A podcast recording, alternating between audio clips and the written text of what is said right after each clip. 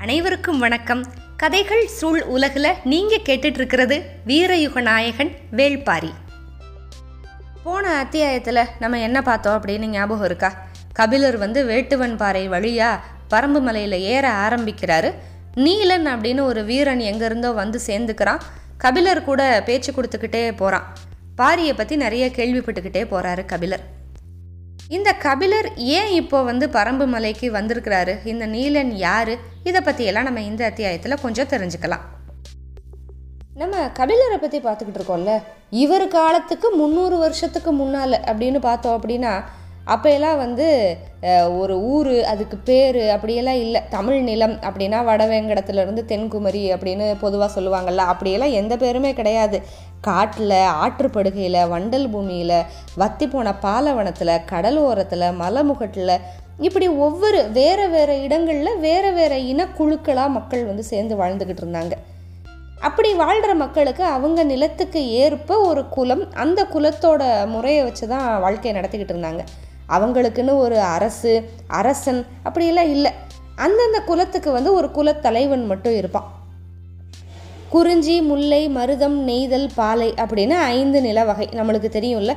இந்த ஐந்து நிலவகையில் நூற்றுக்கும் மேற்பட்ட மனித கூட்டங்கள் அவங்கவுங்க தனித்த அடையாளங்களோட வாழ்ந்துக்கிட்டு இருந்தாங்க. இயற்கையோடு ஏய்ந்த வாழ்வு. அவங்களுக்கு என்ன தேவையோ அதுதான் அவங்களோட ஆசையாக கனவாக இருந்துச்சு. அவங்களுக்கு இருக்கிற பொது சொத்து வந்து அவங்களோட உழைப்பும் அதனால் கிடைக்கிற விளைச்சலும். அது எல்லாமே பொது சொத்து. இவங்களுக்கு இவங்களுக்கு அப்படியெல்லாம் எதுவுமே கிடையாது. கொண்டாட்டம் குதூகலம் எல்லாமே ரொம்ப இயல்பாக இருந்துச்சு. எல்லா மனிதருமே சரி நிகர் சமம் தான். இயற்கையான பிரிவினை இருக்கு இல்லையா? இவங்க ஆண் இவங்க பெண். அந்த பிரிவினை தவிர இந்த மாதிரி இனக்குழுக்களாக அரசன் இல்லாமல் வாழ்ந்து வந்த காலத்தில் அந்த மாதிரி பாலின பிரிவினை தவிர வேற எந்த பிரிவினையுமே அவங்களுக்குள்ள இல்லாமல் தான் இருந்துச்சு. வேட்டையாடின சாப்பாடை வந்து நெருப்பில் சுட்டு தின்னுக்கிட்டு இருந்தப்ப குகையில் இருந்த பெண்கள் வந்து ஓய்வு நேரத்தில் எதை எதையோ கண்டுபிடிச்சாங்க. தண்ணியை கொதிக்க வச்சு இறைச்சி அதில் போட்டால் வேகிறத கண்டுபிடிச்சாங்க. மாமிசத்தையும் கிழங்குகளையும் நெருப்பில் சுடாமல் உண்ணக்கூடிய பக்குவத்துக்கு இப்படி தண்ணியில் போட்டுலாம் வேக வச்செல்லாம் கண்டுபிடிச்சு இதுக்கு பேர் வேக வைத்த உணவு அப்படின்னு ஒரு புது உணவை வந்து உருவாக்குனாங்க. அப்போ இருந்து நெருப்பில் சுட்ட உணவுகளுக்கு வந்து ஆண் உணவு அப்படின்னு பெயர் இருக்கான் நீரில் வேக வைக்கப்பட்ட உணவுகளுக்கு வந்து பெண் உணவு அப்படின்னு ஒரு பேர் இருக்கான் இது மூலமாகவே ஆணை வந்து ஒரு அவசரத்தோட அடையாளமாக்கிட்டாங்க. பெண்ணை வந்து பக்குவத்தோட அடையாளமாக்கிட்டாங்க. உணவு தாவரம் விலங்கு பறவை மலைகள் நதிகள் எல்லாமே நம்மளை மாதிரியே ஆணாவும் பெண்ணாவும் இருக்குது அப்படிங்கிற முடிவுக்கு வந்து வந்தாங்க. இயற்கையோட அதிர் அதி அற்புதம் எல்லாமே எதிலிருந்து ஆரம்பிக்குது அப்படின்னு நீங்கள் யோசிச்சு பார்த்தீங்க அப்படின்னா எதிர்பாலினத்துக்கு மேலே நம்மளுக்கு இருக்கிற ஒரு வசீகரத்தில் இருந்து தான் ஆரம்பிக்குது. எல்லா விதமான புது புது ஆற்றலோட ஊற்றுக்கண் வந்து அதுதான் காதல் தான். காதலுக்குள்ள தான் இயற்கையோட இயங்கு சக்தியே இருக்குது இந்த ஆண் பெண் அப்படின்னு ரெண்டு பாலினம் இருக்கு இல்லையா? இந்த ரெண்டு சக்திகள் எல்லாத்துலேயுமே இந்த ஆண் பெண் பேதம் இருக்குது இந்த ரெண்டு சக்திகள் வந்து ஒருபோதும் ஒன்றை ஒன்று முழுசாக புரிஞ்சுக்கவே முடியாது. அந்த மாதிரி ஒரு ஆதி ரகசியங்கள் இருக்குது இது ஆசிரியர் வந்து ஆண் பெண் இந்த இரு வேறு சக்திகளை வந்து எதோட ஓமைப்படுத்துகிறாரு அப்படின்னா நீரும் மண்ணும் மாதிரி தான் ஆணும் பொண்ணும் அப்படிங்கிறாரு. நொடி நேரத்தில் நீரும் மண்ணும் ஒன்றோட ஒன்று கலக்கவும் முடியும்.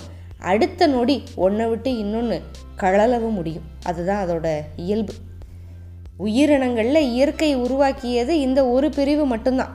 இதைத்தான் இந்த காலத்துல எல்லாம் நம்ம இன் யாங் அப்படின்னு சொல்லிக்கிட்டு இருக்கோம் இல்லையா? அந்த அதைத்தான் ஆண் பெண் பேதம் எல்லா உயிரினங்கள்லையும் இருக்குது இதை தவிர வேற பிரிவினைகள் எதுவுமே இல்லாமல் அமைதியாக அழகாக இருந்தது ஒரு காலம். ஆனால் அந்த அமைதி வந்து நிலைக்கலை.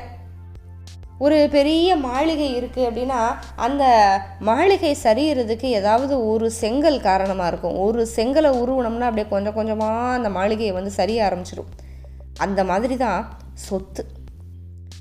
சொத்துக்கு மேலே நம்மளுக்கு இருக்கிற ஆசை. நம்மளுக்குன்னு ஒரு உடைமை நம்ம சன்னதிக்கு ஒரு சேமிப்பு இப்படியெல்லாம் என்னைக்கு மக்கள் ஆரம்பிச்சாங்களோ அப்போ தான் அந்த குலங்களோட அமைதி அப்படியே குலைய ஆரம்பிச்சிச்சு. ஏற்றத்தாழ்வு வந்துச்சு. எவன் வலுத்தவனோ அவனோட கை ஓங்குச்சு. வல்லமை பொருந்தினவனோட கையில் வந்து ஒரு அதிகாரம் வந்துச்சு. நல்ல வலிமையான குலம் வந்து மற்ற குலங்களை வந்து அடக்கி ஆளணும்னு நினைக்க ஆரம்பிச்சிருச்சு. அப்படியே இந்த தமிழ் நிலத்தில் இருக்கிற எல்லா குளங்களும் கொஞ்சம் கொஞ்சமாக ஒன்று ஒன்று ஒன்று சண்டை போட ஆரம்பிச்சிருச்சு. அடர்ந்த காட்டில் விடாமல் கேட்குற இடியோசை மாதிரி அந்த மோதல்கள் வந்து நடந்துக்கிட்டே இருந்துச்சு. பல நூறு ஆண்டுகளாக வந்து ரத்த ஆறு ஓடிக்கிட்டே இருந்துச்சு. ஆரம்ப காலத்தில் இவங்களுக்கெல்லாம் சொத்து அப்படிங்கிறது என்ன அப்படின்னா கால்நடைகள் தான் ஆடு மாடு தான். அதனால் எப்போவுமே எல்லா குளங்களுமே அதுகளுக்கு வந்து ந நிறைய கால்நடை இருக்கணும் அப்படின்னு தான் நினச்சாங்க. அடுத்த இனக்குழுவோட கால்நடைகளை ராத்திரியோட ராத்திரியாக போய் திருடிட்டு வந்துட்டாங்க. களவு கொடுக்குறவன் உடனே ஆயுதங்களோட சண்டைக்கு வந்தான். இப்படியே ஓட்டி செல்லப்படுற கால்நடை அதுக்கப்புறம் மீட்டு திரும்புகிற கால்நடை. இதுக்கு இடையிலேயே எத்தனையோ மக்கள் வந்து செத்து விழுந்தாங்க. அடுத்த கட்டம். இந்த கால்நடைகளுக்கு மேலே விளை நிலங்கள் இது என்னோட விளை நிலம் இது உன்னோட வயல் இது என்னோட வயல் இந்த சண்டை ஆரம்பிச்சிருச்சு. எங்கேயெல்லாம் நல்ல செழிப்பான விளை நிலம் இருக்கோ அங்கே மனித ரத்தம் வருஷம் முழுக்க உலரவே இல்லை. கால்நடைகளை பறிக்கிறப்ப வந்து மோதலாக இருந்தது. இப்போ அப்படியே கொஞ்சம் கொஞ்சமாக வந்து இதுக்கு பேர் போர் அப்படின்னு ஆரம்பிச்சிருச்சு. ஒரு போர் இன்னொரு போர் ஆரம்பிச்சிச்சு. தொடக்க காலத்தில் வந்து யார் தோற்று போகிறாங்களோ அந்த வீரர்களை வந்து வெட்டி கொண்டுருவாங்க ஆனால் இப்போ இந்த விளைநிலங்களெல்லாம் பறிக்கிறாங்க இல்லையா? இந்த காலகட்டத்தில் இப்படி வெட்டி கொல்லலை. ஏன்னா அவங்களோட அந்த தோற்று போனாங்க இல்லையா? அவங்களோட உழைப்பு வந்து ஜெயிச்சவனுக்கு தேவையாக இருந்துச்சு. அதனால் தோற்று போனவங்களை எல்லாத்தையும் அடிமைகளாக கூட்டிகிட்டு வந்து வேலை செய்ய வச்சான். நுகத்தடியில் அவங்கள பூட்டினான் வீழ்ந்தவனோட நிலத்தை வந்து ஜெயிச்சவன் வந்து வாழ்கொண்டு உழுது பயிரிட்டான். அதை கூட பிறர் மண் உண்ணும் செம்மலே அப்படின்னுலாம் அவனை வந்து பாராட்டினாங்க.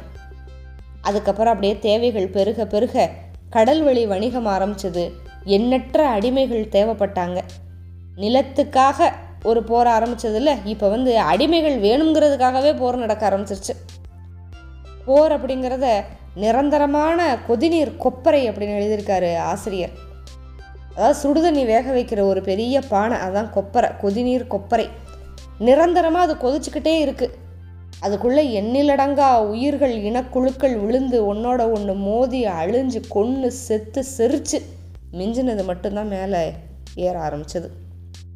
அப்படி மிஞ்சி மேலே ஏறுறாங்கல்ல அவங்க வந்து அதுக்கப்புறம் என்ன பண்ணிட்டாங்கன்னா நாங்கள்லாம் வந்து குலத்தலைவர்கள் கிடையாது நாங்கள் வந்து வேந்தர்கள் அப்படின்னு சொல்லி சொல்ல ஆரம்பிச்சிட்டாங்க. வேந்தர்கள் அப்படிங்கவுமே அவங்களுக்குன்னு ஒரு தனியான அடையாளங்களையெல்லாம் அவங்களையெல்லாம் உருவாக்கிக்கிட்டாங்க. ஒரு மணிமுடி அதாவது கிரீடம் அரசு முரசு அதுக்கப்புறம் வெண்கொற்ற குடை ஆணை சக்கரம் இப்படியெல்லாம் இவங்கெல்லாம் வேந்தர்கள் அப்படின்னு. அந்த காலத்தில் வந்து தமிழ் நிலங்களில் வேந்தர்கள் அப்படின்னாலே மூணு பேர் தான் சேர சோழ பாண்டியர்கள். மற்ற சின்ன சின்ன இனக்குழுக்களோட தலைவர்கள் எல்லாருமே வந்து குறுநில மன்னர்கள் ஆயிட்டாங்க. எந்த ஒரு ஆணையுமே அவங்கவுங்க ஆட்சிக்கு உட்பட்ட அந்த நிலப்பகுதிக்கு மட்டும்தான் பொருந்தும் அப்படின்னு ஒரு சட்டம் வந்துச்சு. மூவேந்தர்களோட நிலப்பகுதி அதாவது இந்த சேர சோழ பாண்டியர்கள் வந்து அவங்கவுங்களுக்கு ஒரு நிலப்பகுதின்னு ஆட்சி பண்ணுவாங்கல்ல அதை தவிர இடையில இடையில சின்ன சின்னதாக அவங்க ஆளுகைக்கு உட்படாத குட்டி குட்டி நாடுகள்லாம் இருக்கும்ல அவங்க எல்லாருமே இந்த சேர சோழ பாண்டியர்களோட ஆணையை வந்து மதிக்கலை. குடவர் அதியர் மலையர் வேளிர் இந்த மாதிரி இருபதுக்கும் மேலே இருக்கிற குலத்தலைவர்கள் வந்து இதை ஏற்றுக்காம வந்து சண்டைக்கு தான் போனாங்க. இந்த மூவேந்தர்கள் வந்து காவிரி வைகை பேரியாறு அப்படின்னு மூணு ஆற்றங்கரையில் அவங்கவங்களோட நாடுகளை வச்சுருக்காங்க அப்போது இவங்க தலைமையை வந்து ஏற்காத இந்த மற்ற இனக்குழுக்கள் வந்து பெரும்பாலும் மலையும் காடு சார்ந்த நிலப்பகுதியில் தான் இருந்தாங்க. ஏன்னா அவங்களுக்குன்னு ஒரு தனி குழு அவங்களுக்குன்னு தனி சட்டத்திட்டங்கள் எல்லாமே இருந்துச்சு. இந்த ஐவகை நிலத்தில் இருந்த எல்லா நாடுகளுக்கு உள்ளேயும் போய் அதாவது இந்த சேர சோழ பாண்டியர்களுக்கு போனால் இந்த குறுநில மன்னர்களுக்கு போக மாட்டேன். அப்படியெல்லாம் எந்த பேதமும் இல்லாமல் எல்லா நாடுகளுக்குள்ளேயும் உள்ளே போயிட்டு வர்றவங்க வந்து ஒரே ஒரு ஆள் தான் யார் அப்படின்னா பாணர். பாணர் சமூகத்தை சேர்ந்த கலைஞர்கள். அவங்க வந்து இந்த கூத்தெல்லாம் வைப்பாங்க பாட்டெல்லாம் பாடுவாங்க. இவங்க வந்து கதை நிறையா சொல்லுவாங்க. இவங்க வந்து எல்லா நாடுகளுக்கும் போய் அங்கே வந்து அவங்க பாடல்கள் பாடி புது புது கதைகள் சொல்லி அதை பரப்பி விட்டு தான் வருவாங்க. யாழ் எடுத்துகிட்டு போவாங்க. யாழை எடு யாழ் அந்த இசைக்கருவியை மீட்டி நல்லா பீரிடுற குரலில் வந்து அவங்க பாட்டு பாடுறப்ப தான் போர்க்களத்தில் வந்து மரணத்தை தழுவினவன் கூட உசுரோட முன்னால் வந்து நடந்தான். அப்போதைக்கு எல்லாருக்குமே தேவைப்பட்ட ஒரு விஷயம் ஒன்று இருந்தது. அது என்னென்னா புகழ். தலைமுறை தலைமுறையாக சொல்லப்பட வேண்டிய வீர கதையோட நாயகனாக நிலை பெற வேண்டிய புகழ். அந்த புகழை வந்து விதைக்கிறவங்க இந்த பாணர்கள் தான். இப்படி பாணர்கள் வந்து எல்லா இடங்களுக்கும் போயிட்டு வர்றாங்கல்ல அந்தந்த குலத்தலைவர்கள் சிற்றரசர்கள் எல்லாருமே இந்த சமூகத்தை வந்து அரவணைப்பாங்க. அவங்களோட ஆற்றல் வள்ளல் தன்மை இது எல்லாத்தையும் பாணர்கள் பதிலுக்கு பாட்டு பாடுவாங்க. இந்த ஏழ்மையான கலைஞர்களோட வற்றாத குரல் மிதந்துக்கிட்டே தான் இருந்துச்சு. இப்போ வள்ளல்களோட தலை நாயகன் யார் அப்படின்னா நம்ம காலத்துக்கு வந்துட்டோம். இப்போ கபிலர் காலத்துக்கு. பரம நாட்டை சேர்ந்த வேள்பாரி. மிகப்பெரிய வள்ளல். அவனோட ஆளுகை ஆற்றல் வாரி கொடுக்கிற வள்ளல் தன்மை இது வந்து இந்த பாணர்கள் மூலமாக எல்லா இடத்துக்குமே வந்து பரவுது. எல்லா நாட்டிலையும் பாணர்கள் வந்து பாரியை பற்றி பாடின பாடல்களை வந்து பாடிக்கிட்டே இருந்தாங்க. அவங்களோட பசியை போக்குறதுக்காக யாருமே இல்லாத காட்டில் கூட போய் காலில் சலங்கையை கட்டிக்கிட்டு துடிப்பறை முழங்க பாரியை பற்றி பாடினா எங்களுக்கு பசி மறந்து போச்சு அப்படின்னு அவங்க பேசிக்கிட்டாங்க. இவங்கெல்லாம் ஏழ்மைப்பட்டவங்க இல்லையா அந்த பாணர்கள் எல்லாம்? பசியில் இருக்கிறவங்க. பசித்தவங்களோட குரலாக பாரி மாறினான். அதனால எல்லா நாட்டிலையுமே அவன் இருந்தான். ஏன்னா பசி தான் எல்லா நாட்டிலையும் இருக்கும்ல. அதை விட முல்லைக்கு தேர் கொடுத்தான் பாரி அப்படிங்கிற ஒரு கதை வந்து பாரி அப்படியே எங்கேயோ உச்சத்துக்கு கொண்டு போயிடுச்சு இந்த கதையை கேட்குறப்ப எல்லாருக்குள்ளேயும் எல்லாரோட மனசுக்குள்ளேயும் ஒரு பச்சிளங்கொடி அப்படியே துளிர் விடுற மாதிரி இருக்கும். பாரி உண்மையிலேயே முல்லைக்கு தேர் கொடுத்தானோ இல்லையோ அது தெரியாது. ஆனால் இந்த கதை அவங்க அவங்களோட குழந்தைக்கு சுற்றத்துக்கு சமூகத்துக்கு வேந்தனுக்கு இந்த கதை ரொம்ப அவசியம் அப்படின்னு வந்து மக்கள் நினச்சாங்க. விளைஞ்ச நெல்லை அறுக்கிறதுக்கு முன்னால் கூறிய வாளோட வரி வந்து வாங்குறதுக்காக கேட்குற ராஜா அந்த அரசனோட வீரர்கள்கிட்ட மக்கள் வந்து வரியோடு சேர்த்து ஒரு முல்லை கொடியையும் சேர்த்து அனுப்புகிறாங்க அப்படின்னெல்லாம் பக்கத்து நாடுகளில் வந்து பேசிக்கிட்டாங்க. அதாவது விளைநிலங்களில் அறுப்பே முடிக்கல அதுக்குள்ளே வரி வாங்க வர்ற அரசருக்கு பாரி வந்து முல்லைக்கு தேர் கொடுத்தான் அப்படின்னு சொல்கிற கதை வந்து கண்டிப்பாக அவசியம் இல்லையா? இப்போ இந்த பாணர்கள் வந்து அவங்க வாழ்நாளில் ஒரு தடவையாவது பரம்பு மலைக்கு போகணும் அப்படின்னு தான் எல்லாருமே நினப்பாங்க. எல்லா மன்னர்கள்கிட்டையும் இந்த பாணர்களுக்கு வந்து பரிசெல்லாம் கிடைக்கும். ஏன்னா எல்லாருமே வேந்தர்கள்லேருந்து குறுநில மன்னர்கள்லேருந்து இந்த பாணர்களை வந்து அரவணைக்கிறாங்க அப்படின்னு நம்ம சொன்னோம் இல்லையா? அதனால் எல்லாருமே இவங்க போனால் பரிசு கொடுப்பாங்க இவங்களுக்கு என்னெல்லாம் வேணுமோ கொடுப்பாங்க.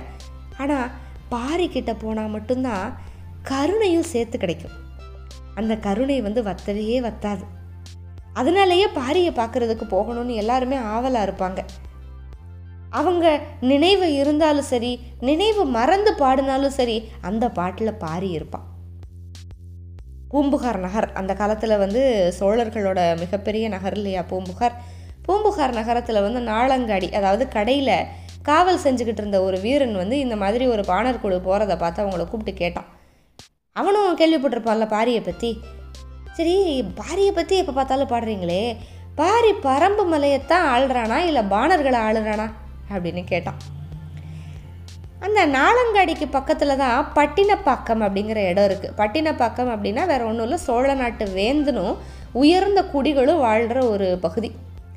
இந்த காவல் வீரன் கேட்ட கேள்வி வந்து சீக்கிரமாகவே பட்டினப்பாக்கத்துக்கு வந்து வந்து சேர்ந்துருச்சு. அதாவது என்னென்னா அந்த பட்டினப்பாக்கத்தில் உயர் உயர்குலத்தில் இருக்கிறவங்க அந்த வேந்தர்கள் இவங்க எல்லாரும் மனசுலையும் வந்து அந்த கேள்வி வந்துருச்சு. ஏன்னா அந்த பாணர்கள் எப்போ பார்த்தாலும் ஏன் பாரியை பற்றியே பாடிக்கிட்டு இருக்காங்க? இந்த கேள்வி வந்து மூவேந்தர்களோட அரண்மனையிலேயே அங்கங்கே எல்லாருமே கேட்க ஆரம்பிச்சிட்டாங்க.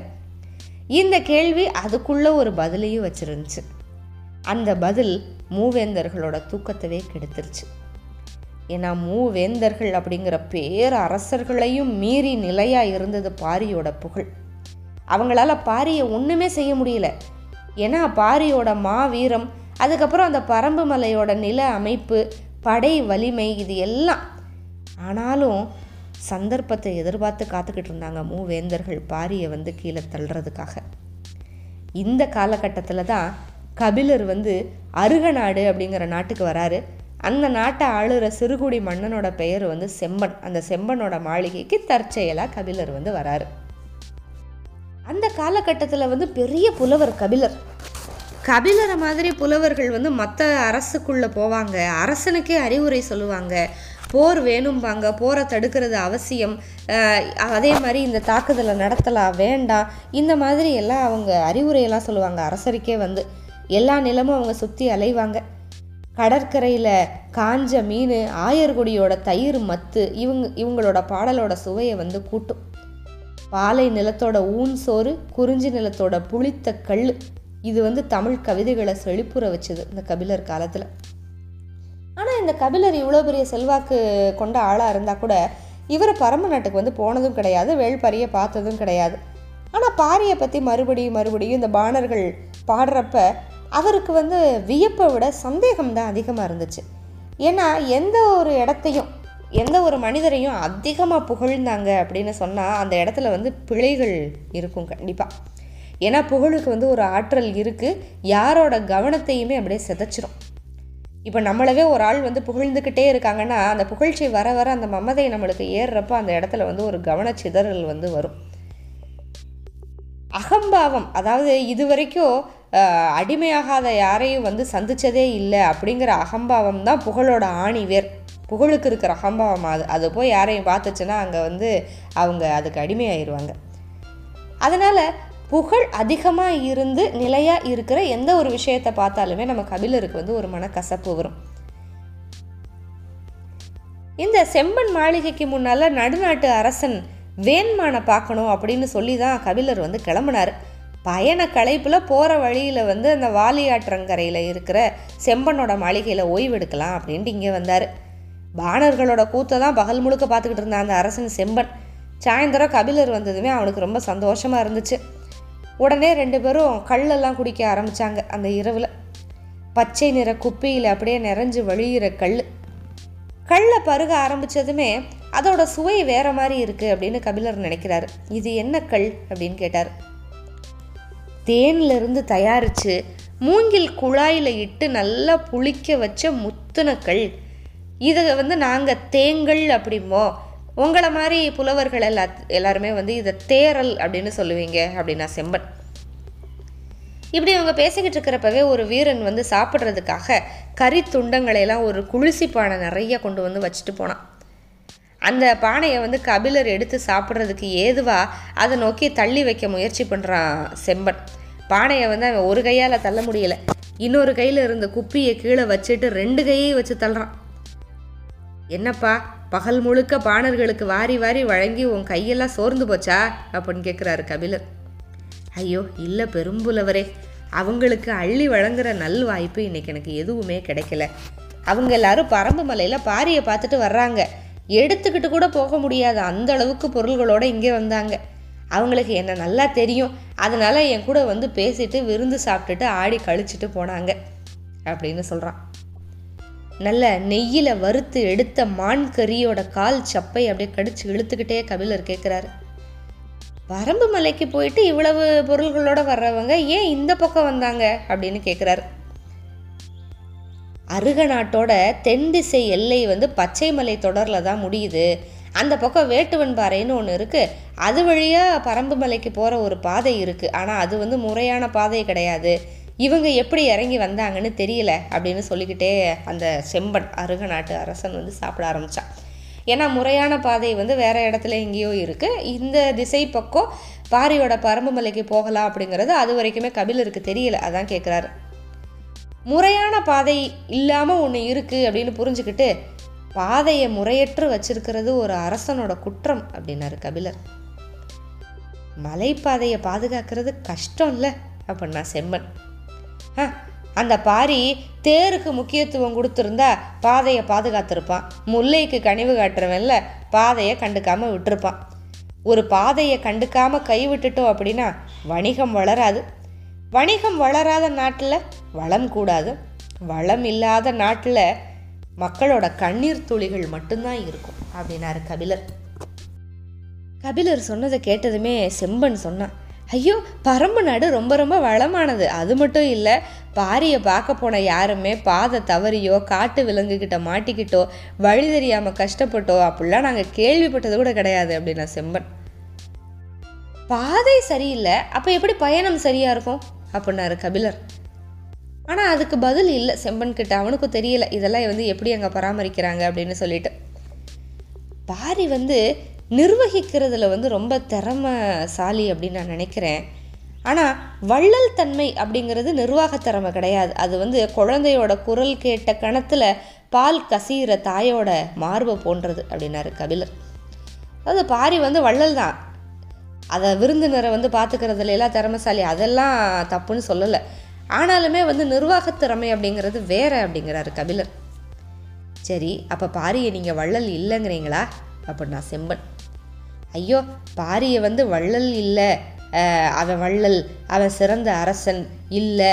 இப்படியெல்லாம் என்னால் இப்போ எதுவும் சொல்ல முடியாது அப்படின்னு சொல்லிக்கிட்டே கொஞ்சம் இடம் விட்டு கபிலர் சொன்னார். நாளைக்கு காலையில் நான் வேட்டுவன் பாறை வழியாக பாரியோட பரம்பு மலைக்கு போக போகிறேன் செம்பன் அப்படியே பார்க்குறான் நீங்கள் நடுநாட்டுக்கு போகிறதாவில் சொன்னீங்க? நம்ம தீர்மானம் பண்ணபடி எதுவும் நடக்காது இல்லையா? வார்த்தை தான் நம்மளை வழி நடத்துது. ஒரு குப்பிக்கள் பல நேரம் வரலாறையே மாற்றிருக்கு யார் அறிவாங்க? நீ ஒத்த கையில் நீ பானையை தள்ளாமல் போனதுனால இன்னும் என்னெல்லாம் நடக்க போகுதோ? அப்படின்னு கேட்டார். அதாவது ஒரு கையில் செம்பன் பானையை தள்ளாமல் ரெண்டு கையை வச்சு தள்ளினதில் ஆரம்பித்த கேள்வி தான் இப்போ வந்து அந்த சந்தேகத்தை ரொம்ப அதிகமாக்கிருச்சு கபிலருக்கு. அப்படி என்ன இந்த பாரி சிறப்பு? அது அவருக்கு தெரிஞ்சே ஆகணும். மறுநாள் காலையில் கபிலரை வந்து பரம நாட்டுக்கு பாதுகாப்போடு கூட்டிகிட்டு போகிறதுக்கு ஒரு பெரிய படையோட செம்பன் தயாராக இருந்தான் நான் பரிசோதிக்க நினைக்கிறது பாரிய உன்னோட படைபலத்தை இல்லை அப்படின்னு கபிலர் ஒரே ஒரு வார்த்தை சொல்லி படையோட சேர்த்து செம்பனை அப்படியே சாச்சிட்டார் தனியான தேரில் கபிலர் புறப்பட்டார். இது புறப்பட்டதுக்கப்புறம் அவர் என்ன பண்ணாருங்கிறத தானே நம்ம முதல் அத்தியாயத்தில் பார்த்தோம். அவர் தன்னோட துணிச்சல் கொண்டு பாரியை வந்து நம்ம அளவிட்டே ஆகணும். அவன் யார்? அவன் வள்ளலா அரசனா? அவனோட தகுதி என்ன? அதை தெரிஞ்சுக்கணுன்னு தான் வேட்டுவன் பாறையோட வழியாக மேலே ஏறினார். எங்கேருந்தோ நீலன்னு ஒருத்தன் வந்தான் கூட சேர்ந்துக்கிட்டான். இப்போ வரைக்கும் அவருக்கு என்ன பிடிபடலை அப்படின்னா அவன் கூட வந்து சேர்ந்துக்கிட்டது தற்செயலா? இல்லை ஏற்பாடா? ஆனால் நீலனுக்கு பிடிபட்டுருச்சு. கபிலரை நம்ம கடைசியாக என்ன எங்கே பார்த்தோம்? அவர் அப்படியே சோர்ந்து போய் உக்காந்தாரு பார்த்தோம்ல? கபிலர் காலில் வந்து தசைப்பிடிப்பு. நேரம் ஆக ஆக வலி கூடும். இந்த இடத்துல ஆபத்து அதிகம் பேச்சு கொடுத்துக்கிட்டே எப்படியாவது குடிலுக்கு கூட்டிகிட்டு போகணும் அப்படி நினச்சி வேக வேகமாக கூட்டிகிட்டு போனான். வானத்தில் பறவை கூட்டங்கள் வரிசை வரிசையாக கூடு திரும்பிக்கிட்டு இருக்கு. இரவாக போகுது. பசுவோட மடுவில் இரவு பால் சுரக்க ஆரம்பிச்சிருக்கும். மண்ணை பார்க்க முடிகிற வெளிச்சம் இன்னும் எவ்வளவு நேரத்துக்கு இருக்கும் அப்படின்னு யோசிச்சுக்கிட்டே நீலன் வந்து வேக வேகமாக போகிறான் கபிலர் ஏதோ கூப்பிடுற மாதிரி இருந்து திரும்பி பார்த்தா அவர் ஒன்றுமே சொல்லலை. ஆனால் அவர் முகத்தை பார்த்தாலே அந்த வலி புரிஞ்சது நீலனுக்கு. மலை இறக்கம் இன்னும் கொஞ்ச நேரம்தான். அதுக்கப்புறம் சமதரை தான் அப்படின்னு ஆறுதல் சொல்லி சொல்லி ஒரு கையை பிடிச்சி உதவி உதவி கூட்டிகிட்டு போகிறான் நான் கொஞ்ச நேரம் உக்காந்துக்கவா அப்படின்னு குரல் தளர்ந்து குழந்த மாதிரி கேட்டார் கபிலர். அதோ கீழே இருக்கிற அந்த பனையடி வரத்துக்கு போயிடலாம் அப்படின்னு சொல்லி உட்கார விடாமல் கீழே இறக்கிக்கிட்டே இருந்தான். வலி கூடிக்கிட்டே இருக்குது சம தரைக்கு வந்ததும் ஒரு பனைமரம் அந்த பனைமரத்தோட அடிவாரத்தில் உட்கார வச்சுட்டு இருங்க கொஞ்ச நேரத்தில் வந்துடுறேன் அப்படின்னு சொல்லிட்டு தெற்கு பக்கமாக ஓட ஆரம்பிச்சிட்டான். வள்ளி கூட்டுது கபிலருக்கு இவ்வளோ வேகமாக எதுக்கு ஓடுறான்? அப்படின்னு ஒரு பக்கம் யோசனை அப்பாடா இப்போவாவது நம்மளை உட்கார விட்டானே அப்படின்னு நினச்சிக்கிட்டு உட்கார்றாரு. நேரம் ஆகிக்கிட்டே இருக்கு. பணம் மட்டை பணந்தாள்கள் எங்கே பார்த்தாலும் திடீர்னு ஒரு சந்தேகம் ஒருவேளை காதலியை பார்க்க போயிட்டானோ? ஐயையோ அடுத்த குன்று நம்ம தாண்டனமே எப்போ வந்து சேருவான் பெண்ணோட இதழ் சுவை பற்றி இன்னும் கொஞ்சம் நேரம் நம்ம பேசி இருந்தால் போகாமல் இருந்திருப்பானோ? சச்சே இல்லை இல்லை. சொல்லியிருந்தால் அப்போவே கிளம்பி போயிருப்பான். இப்படியெல்லாம் நிறைய யோசிச்சுக்கிட்டே உட்காந்துருக்காரு கபிலர். இப்படி கபிலர் யோசிச்சுக்கிட்டே இருக்க அதே வேகத்தில் ஓடின வேகத்தில் நீலன் வந்து நின்றுட்டான் கையில் ஏதோ பச்சை எல்லாம் வச்சுருந்தான். இதை வாயில் போட்டு மெல்லுங்க அப்படின்னா. என்ன இலை இது? முத வாயில் போட்டு மெல்லுங்க. கால் வலி நிற்கும் அதுக்கப்புறம் நான் சொல்கிறேன் நீங்கள் கேட்குற கேள்விக்கெல்லாம் பதில் சொல்கிறேன் அப்படின்னா. கபிலரும் அந்த பச்சிலையை வாங்கி மென்று சாப்பிட்டாரு. கொஞ்ச நேரம் கழித்து ரெண்டு பேரும் நடக்க ஆரம்பிச்சிட்டாங்க. பச்சலை பறிக்க போகணும் அப்படின்னா என்னை முதலையே உட்கார வச்சுட்டு நீ போயிருக்கலாம்ல. ஏன் வலுக்கட்டாயமாக என்னை அவ்வளோ தூரம் கீழே இறக்குன? வலிக்குது அப்படின்னாரு கபிலர். பனைமரம் எங்களோட குல சின்னம் மனுஷனுக்கு மட்டும் இல்லை பரம்பு மலையில் இருக்கிற எல்லா உயிர்களுக்கும் அது தெரியும். அந்த பனை மரத்துக்கிட்ட உங்களை நான் ஒப்படைச்சிட்டு போனால் உங்களுக்கு எந்த ஆபத்தும் வராது. அதனால தான் பனை அடிவாரத்தில் உங்களை நான் உட்கார வச்சேன். அப்படின்னா தன்னோட எண்ணத்துக்கும் அவனோட எண்ணத்துக்கும் இருக்கிற வேறுபாடு புரிஞ்சப்ப கால்வலியை தாண்டின ஒரு வலி கபிலருக்கு. அதாவது கபிலர் வந்து அவனை ஒரு முடிவோடையே தான் அணுகிறாரு. அதாவது ரொம்ப ஜட்ஜ்மெண்டல் அப்படின்னு சொல்லுவோம் இல்லையா? அந்த மாதிரி வந்து அவன் காதலிக்கிறவன் காதல் சுவையில் இருக்கிறவன் காதலியை பற்றியே நினச்சிக்கிட்டு இருக்கிறவன் ஒருவேளை காதலியை பார்க்க போயிட்டானோ இந்த மாதிரி இவராக கற்பனை பண்ணிக்கிறாரு. ஆனால் நீலன் வந்து அவருக்கு வலி குறையணும் அதே சமயம் அவரை வந்து ஒரு பாதுகாப்பான இடத்துல விட்டுட்டு போகணும் அப்படிங்கிற எண்ணத்தில் யோசிக்கிறான். அப்போ நம்ம தப்பாக நினைக்கிறோம் அப்படின்னு புரிஞ்சதுமே அந்த கால்வலியை விட ஒரு அதிகமான வலி வந்து கபிலருக்கு வருது. தென்னை அதாவது தென்னை மரம் வந்து எல்லா திசையிலையுமே வளைஞ்சு வளரும். ஆனால் பனை வந்து என்றைக்குமே வளைஞ்சு வளராதுன்னு சொல்லுவாங்க. இயல்புலேயே அப்படியே செங்குத்தாக வளரும். எப்போவுமே இயல்பு தான் ஒரு குணத்தை தீர்மானிக்குது. வளைஞ்சு கொடுக்காத பரம்பு நாட்டோட இயல்பு பனைமரத்தில் இருக்குது பனைமரத்தோட இயல்பு பரம்பு நாட்டிலையும் இருக்குது ரெண்டு ஒன்றோட ஒன்று இயைந்தது. முள்ளம்பன்றி மாதிரி அடியிலிருந்து நுனி வரைக்கும் அப்படியே உடம்பு சிலிர்த்துக்கிட்டு வளரும் பனை மரம் அதுதான் பரம்பு நாட்டோட ஆவேச அடையாளம். அதோட நிழலில் தான் நம்ம பாதுகாக்கப்பட்டு இருந்தோம் அப்படிங்கிற உண்மை கபிலருக்கு விளங்கினப்ப தான் இன்னொரு ஒரு முக்கியமான விஷயமும் அவருக்கு விளங்குச்சு. ரொம்ப நேரத்துக்கு முன்னாலேயே பாரியோட பாதுகாப்புக்குள்ளே நம்ம வந்துட்டோம் அப்படிங்கிற உண்மை. எந்த முன் ஏற்பாடுமே இல்லாமல் திடீர்னு கபிலர் வந்து பரம்பு மலைக்குள்ளே வரணும் அதுவும் வேட்டுவன் பாறையில் முறையில்லாத பாதை வழியாக அவர் வந்து வரணும்னு வர்றாரு. அப்போ எங்கேருந்து திடீர்னு இந்த நீலன் வந்து சேர்ந்தான்? முன்னாலேயே வந்து பாரியோட ஆளுகைக்கு உட்பட்ட இடத்துக்கு அவர் வந்துட்டாரு அப்படின்னு சொன்னால் அதெல்லாம் எப்படி நடக்குது? அப்போது எப்படி இந்த மலையில் காலடி எடுத்து வைக்கிற ஒவ்வொருத்தரையும் பாரி வந்து கண்காணிக்கிறான்? உண்மையிலேயே அப்படி கண்காணிப்பு நடக்குதா? இல்லை நம்ம தான் அப்படி நினைக்கிறோமா? பாரி அந்த அளவுக்கு ஒரு சக்தி வாய்ந்தவனா? புகழ் அடிமைப்படுத்த முடியாத அளவுக்கு சக்தி வாய்ந்தவனா? தொடர்ந்து நம்ம தெரிஞ்சுக்கலாம். மற்றும் ஒரு பதிவில் சந்திப்போம். மிக்க நன்றி. வணக்கம்.